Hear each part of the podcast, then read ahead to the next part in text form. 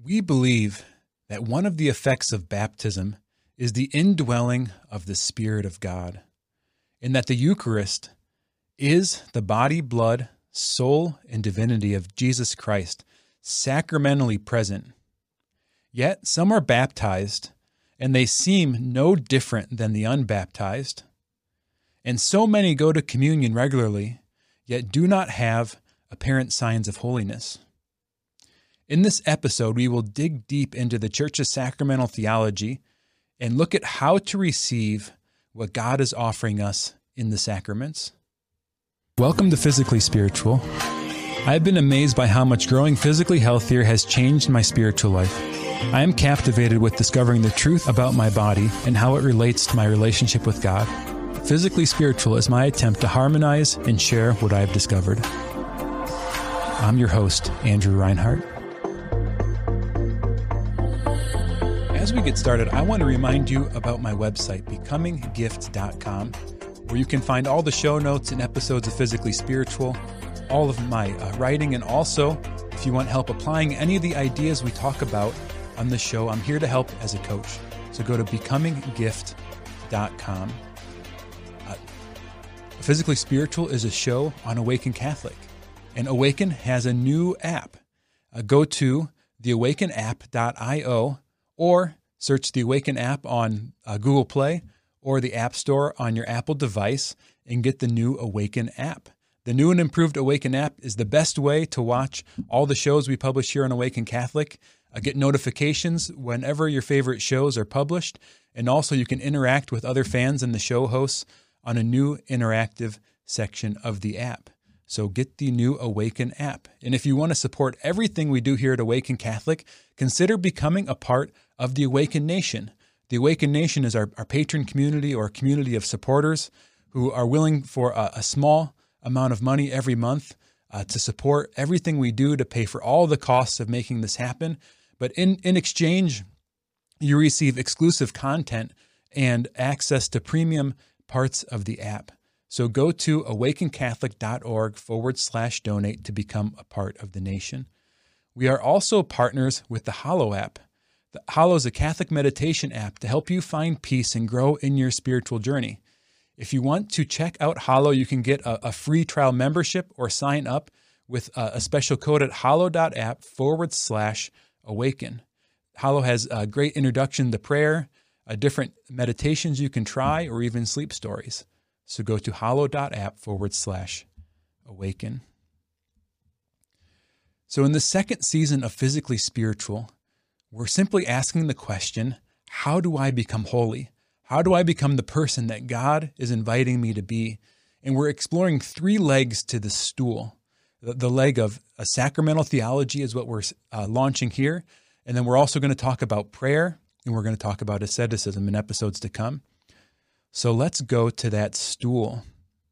So on the stool, we have three legs sacraments, prayer, and asceticism. And this three legged stool, I think, is a great image because when you're on three legs, you're comfortable, you're growing, you're becoming like God, you're becoming the person God calls you to be. If you don't have all three legs under you, you're in a balancing act, meaning you might have the illusion of security, the illusion of growth, but eventually you fall back over. It's by these three practices these three things we integrate into our life that we're on sure ground as we progress toward the Lord the sacraments, prayer, and asceticism. So, first, let's start off by just asking the question what the heck is a sacrament? Well, the Baltimore Catechism gives this simple, great definition it's an outward sign instituted by Christ to give us grace. An outward sign, meaning it's something we experience with our senses. We touch it, we hear it, we see it, we smell it, we taste it. Right? These are our external senses that we talk about. We experience an outward sign. It's instituted by Christ, meaning it's either uh, something that Christ started or something that was already here that Christ elevated to the dignity of a sacrament, but it all comes from Christ's ministry and it gives us grace. Grace is God's favor, it's God's own divine life. It's God giving us the ability to become what He calls us to be, to heal us, and become like Him, to be divinized. So eh, they, they communicate this grace to us. Uh, to really understand the sacraments, we need to understand what's sometimes called instrumentality. Instrumentality, the same word we use for like instrument, uh, meaning you might use a, a medical instrument to perform surgery or a musical instrument to play music, but it's something you use as, as a means to accomplish something you want to do. And the whole story of instru- of the scripture is a story of instrumentality. Right? When God interacts with his creation, when God interacts with his people, he chooses to do it through the world he created and through different means. We're all invited into this story.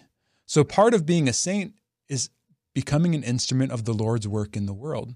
And the way that God wants us to make us holy is, is through the world, either through the instruments of his creation, through the instruments of his new creation, the church and the sacraments, or through the instruments of others around us, right? That God with flesh on around us, the people whom around us doing God's work. So all the grace of the sacraments comes from God, right? These aren't magic spells. They don't have a power in and of themselves, right? All the grace of the sacraments comes come to us from God. And the primary instrument that God uses in the sacraments is Christ's human nature. Right? God came to us in the incarnation, and Christ is fully God and fully human. Not half and half, not all God and kind of human or all human and kind of God, but fully God and fully human.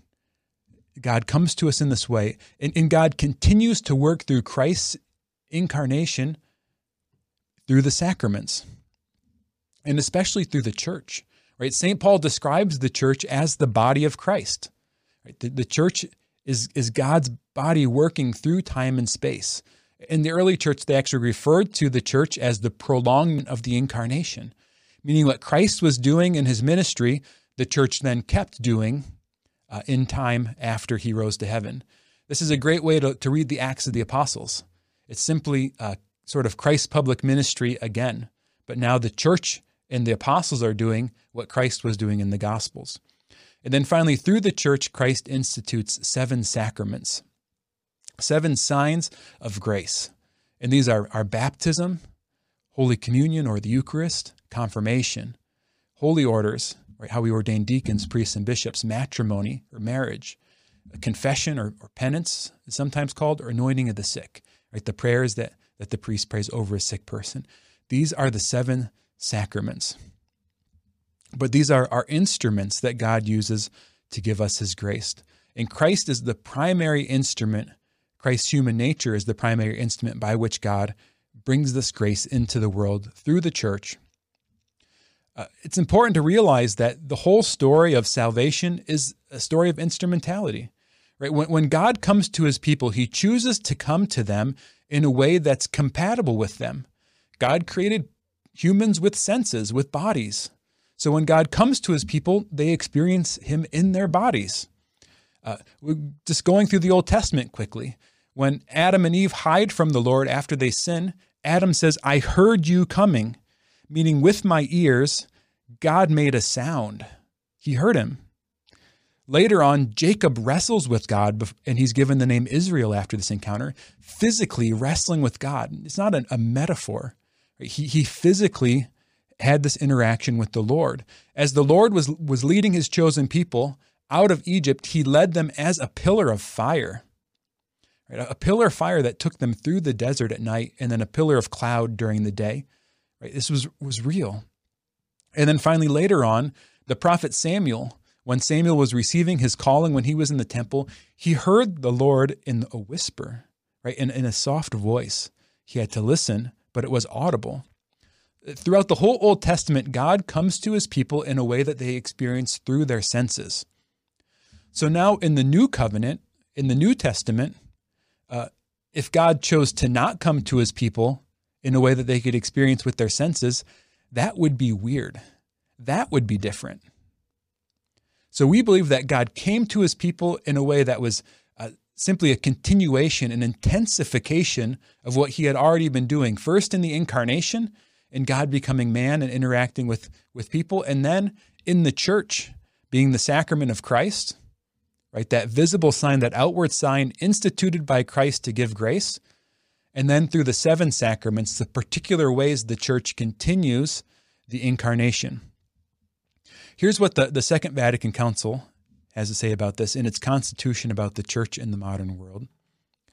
He says, Christ, the one mediator, established and continually sustains here on earth his holy church, the community of faith, hope, and charity, as an entity with visible delineation through which he communicated truth and grace to all.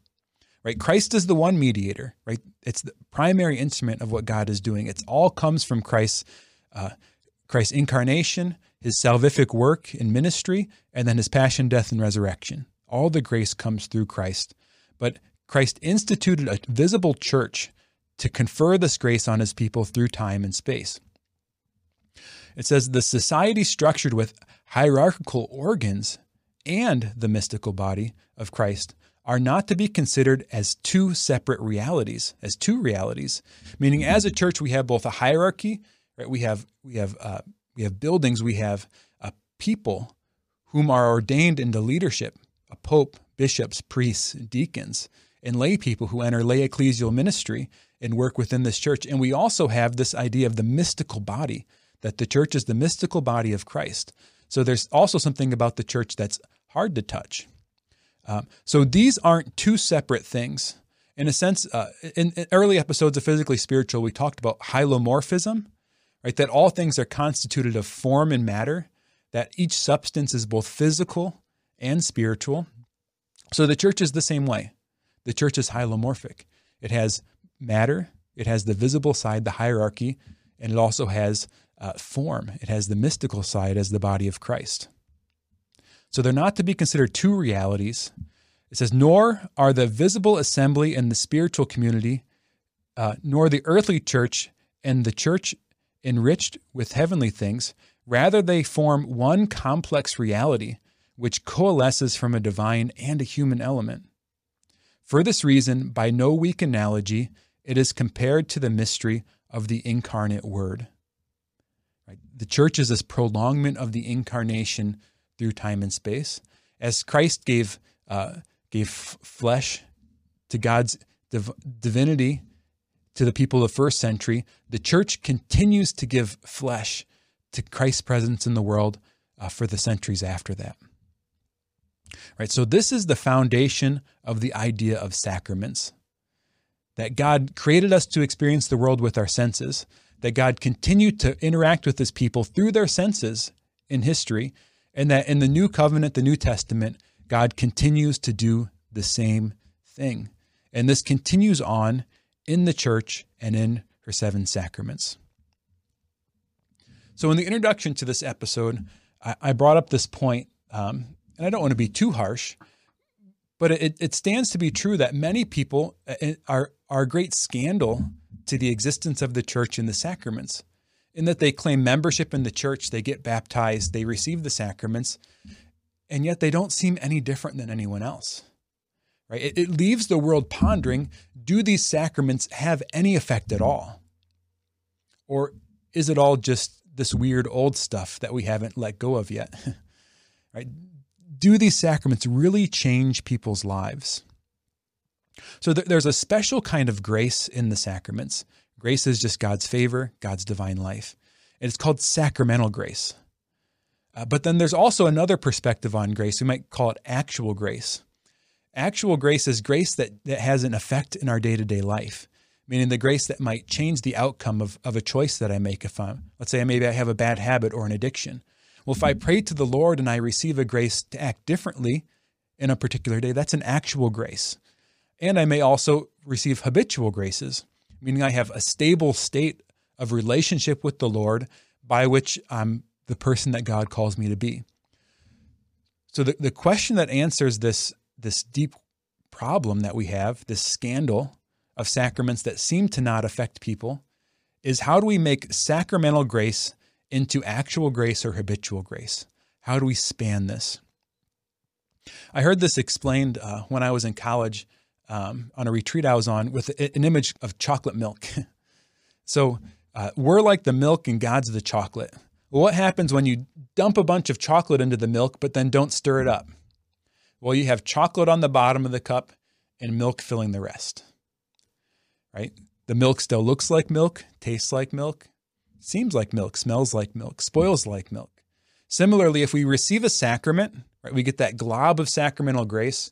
But if we don't live our faith, right, if we're not living all three legs of that stool of asceticism and prayer um, with the sacraments, then we're not stirring it. But then as we live, as we live our faith, as we're, we're praying and denying ourselves and growing and seeking the Lord, we're stirring. Then as we stir, the milk looks like the chocolate, smells like the chocolate, tastes like the chocolate. Uh, the milk and the chocolate become one. Uh, the milk is chocolatized, right? So as we receive God's life, we start to look like God, smell like God, sound like God, act like God, right? We receive and live the theological virtues. We perfect our nature through the, the cardinal virtues. Um, and, and it becomes a stable state, a habitual grace of divinization, of theosis, of being like God in the world. Right? This answers this question in a crude way. Uh, traditionally, uh, through the, the teaching, especially of St. Thomas Aquinas, but it's become the teaching of the church too, uh, the sacraments are sometimes broken up into stages. And I have a chart to help you follow along with this section. So there's three stages to a sacrament. The first is the sacramentum tantum. This is simply Latin for the sign alone or the sign in totality. So for each sacrament, the sign is the, the matter, right? The stuff that we use, the, the physical thing that God is coming in to us as. And then also the form. The form are the words of the sacrament, meaning what, what's the, the formula? What are what's the prayer that goes along with it? Um, so when the matter and the form are, are present, and the, a minister of the sacrament is present who's intending to do what the church does, that's the sacramentum tantum, the sign alone. And all of this culminates in what's called the res et sacramentum, or the reality and the sign. So, a lot of what we're going to be doing in this season of physically spiritual is actually going through this chart and filling it out. We have the, the sacraments of service, matrimony and holy orders, the sacraments of initiation, baptism, confirmation, and Eucharist, and the sacraments of healing or penance and anointing of the sick. So for each one, we're going to look at how Christ instituted the sacrament, right? Where is it in the scripture? We're going to talk about the form and matter, right? What the church intends. And then we're also going to talk one about the res et sacramentum. This is what God accomplishes regardless of what we mean, regardless of, of what the recipient is, is receiving. Uh, and then finally, the, the final stage is what's called the res tantum, or the reality alone. Right? This is the actual grace, the actual effect in the recipient's life. Uh, to, re- to explain the, the res et sacramentum and the res tantum a little bit more deeply, um, I want to talk a little bit about an ancient heresy called Donatism. Uh, Donatism, in the time of the Roman, late Roman Empire, uh, one of the greatest theologians in the history of the church was teaching called St. Augustine of Hippo, a great doctor of the church. And, and the Donatists uh, believed that if a minister, like a, a priest or a bishop, were to fall away from the faith, if they were to recant the faith in light of persecution, which wasn't uncommon at the time, then that meant that all the sacraments they celebrated were invalid. Meaning, if you were baptized by a bishop and they later uh, recanted their faith in the face of a persecution, you would have to be rebaptized because that sacrament wasn't valid, because that man's faith wasn't true, right? They weren't truly holy. And Ignatius, responding to this controversy, made a distinction. The distinction was between ex opere operato, operato, sorry, from the work that's worked. Meaning, when the res tantum is, when the uh, sacramentum tantum is there, when when the form and matter are present in the, the validly ordained minister or, or person who's able to minister the sacrament does what the church intends to do, then the sacrament works. Right? It's valid. Meaning if, if the minister, regardless if they're a scoundrel or a saint, if they baptize you with water, use the Trinitarian formula, I baptize you in the name of the Father, Son, and Holy Spirit, and they intend to baptize you, and you intend to be baptized, or your parents intend for you to be baptized, then that's valid meaning it happens. The, the res et tantum happens. But on the other hand, there's another step deeper. That's the, what he called the ex opere operantis. So let's go back to the chart. This is from the work of the worker, this full far right column. Right, this is the actual grace or habitual grace that makes a difference in your life. Right, this isn't just the for so for an example of the mass. Uh, so in in the mass, the priest prays over bread and wine, and in that prayer, we believe that becomes the body, blood, soul, and divinity of Christ. So that that simple bread and wine, the matter stays the same, and the substance changes into the body, blood, soul, and divinity of Christ that change, that body, blood, soul, and divinity, that what we call the real presence, is the res et sacramentum, or the ex opere operato, regardless if that priest is the greatest scoundrel in the world, right? Just a scandal waiting to happen, or a saint walking around us like the Curé of Ars, that happens. That work happens. But on the other hand, what we actually receive in the sacrament the grace that's available to us is affected by two things. This is the ex opere operantis, which is affected one by the holiness of the minister, by the person administering the sacrament, and two, it's by the minister of the by the openness of the recipient. How capable are you of receiving the grace that's being offered to you? Uh, so this is going to be the primary focus of the season. Essentially, we're asking the question how do we increase the ex opere operantis? How do we increase the res tantum? How do we experience actual grace in these sacraments? So when we keep going back to Mass or keep going back to confession, uh, that changes our life. We become a clear sign of, of God. We, we start to, to grow out of grave and habitual sin. We grow deeper and deeper in prayer. And, and by doing this, then we become a, a greater and greater channel of God's grace in the world more capable of receiving the grace that God's offering us and being a channel of that grace to others. Um, so, this is the main focus of season two of physically spiritual um, on the section on the sacraments. So, let's take a glance at this chart one more time because uh, it's important that some of these sacraments we receive only once, and others we can receive multiple times. So I have matrimony at the very top of the chart. Matrimony is kind of odd because we can receive matrimony only once, but you can only receive it once at a time. So uh, marriage is, as you may have all heard, from death till you part. Meaning, once you're married validly, you can't get remarried until well, that person dies. And you can't kill them. That's in church law. if you kill your spouse, you can't get married again in the church. Um, so that's not an out. But matrimony is unique. Marriage was there from the beginning. When John Paul II talks about marriage, he talked about it as the primordial sacrament. It's, it's sort of the form of God's relationship to his people even before the new covenant. So marriage is something natural. It's also something legal, right? It's from Adam Eve. It's also something legal, something that the, the government, it's a contract from the government's perspective, but it's also sacramental. It's something that that Christ raised to the dignity of a sacrament. And a sacrament, like we said, is a, is a sign of grace. So in, in the sacrament, when the couple who are the minister of the sacrament to one another, right, and then the priest or deacon or bishop that's there is simply a witness on the church's behalf to that marriage. So the couple are the minister of the sacraments to each other. When they speak the vows with freedom and with consent, right, they work that sacrament. And the res et sacramentum is their communion. The two become one, they become one flesh. But in this, they become a sign of God's love to each other. And some would even say the primary sign of God's love to each other when they're in that relationship. Right? So so the the the, the husband and wife become a channel of grace to one another and their mission becomes bringing one another to heaven and then the children with them. And this is the ex opere operantis.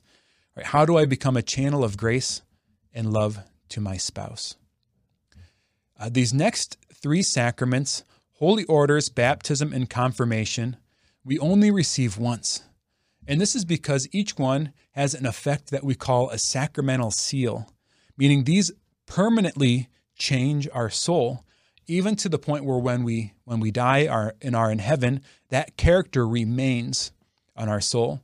So since this it gives us this character, we only receive them once. This idea of a seal actually comes from uh, the root word for sacrament in Latin was sacramentum.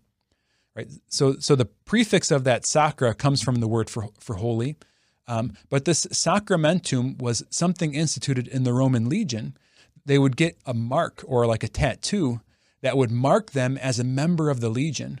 Right? So even if they were to desert or something, they were, were marked permanently. And early Christians picked up on this idea uh, that we, in a sense, by being baptized and confirmed, were marked for God, and that we couldn't, no matter what we do, wash that away, even if we recanted our faith. It was permanent, right? So these sacraments leave permanent mark on our soul. Uh, so these uh, these three sacraments that leave a seal on the soul, they they sort of reconfigure us spiritually and, and set up a permanent channel of grace by which the Lord sanctifies us and brings about grace in the world around us. So while we only could receive baptism and confirmation once, right, we can more and more fully live our baptismal promises, meaning we continue to access grace by that stable relationship with God that they create. And on the other hand, when we sin, we fall away from those baptismal graces and graces of our confirmation, and they can be restored by our repentance and also the sacrament of penance. Holy order similarly leaves a seal on the soul, but it can be intensified in degrees. There's ordination to the diaconate, to the priesthood, and then to the episcopate to become a bishop. And then these final three sacraments, both the, the final sacrament of initiation, the Eucharist, then the sacraments of healing, meaning penance and confession, are the sacraments we receive multiple times, meaning uh, we could receive them even daily if we wanted to and had a need to. Uh, so in each one of these cases, these these are new opportunities for God's grace, and while they have a definite effect, right, the res sacramentum, the ex opere operato, the work is accomplished by the form and matter, and the minister conferring them validly. We're going to grow in our ability to receive them. We're going to grow in our ability to receive actual grace from them that changes our life. Um, so for the next uh, seven episodes we're going to, on the sacraments, we're going to go through these seven sacraments. We're going to describe what they mean in detail, right? What the form and matter are, where they come from in the scripture, how they're instituted by Christ, how they're conferred validly, and what the, the definite effect of them is. But then we're going to look and take a deep dive into how do we receive them more effectively? How do I receive that grace that actually changes my life? that makes me an instrument of God's work in the world that helps me grow in holiness. Um, and hopefully, by, by doing this, we're building out that first leg of the stool. Uh, the episodes throughout the season are going to be um, sort of in a rotation. We'll, talk about a sacrament, then we'll talk about the church's mystical prayer, and then we'll talk about uh, an ascetical practice. Uh, so, in our next episode, we're going to start talking about the church's mystical tradition and after that, we're going to talk about asceticism. But I hope you stick with me as we take this deep dive into becoming the people God calls us to be.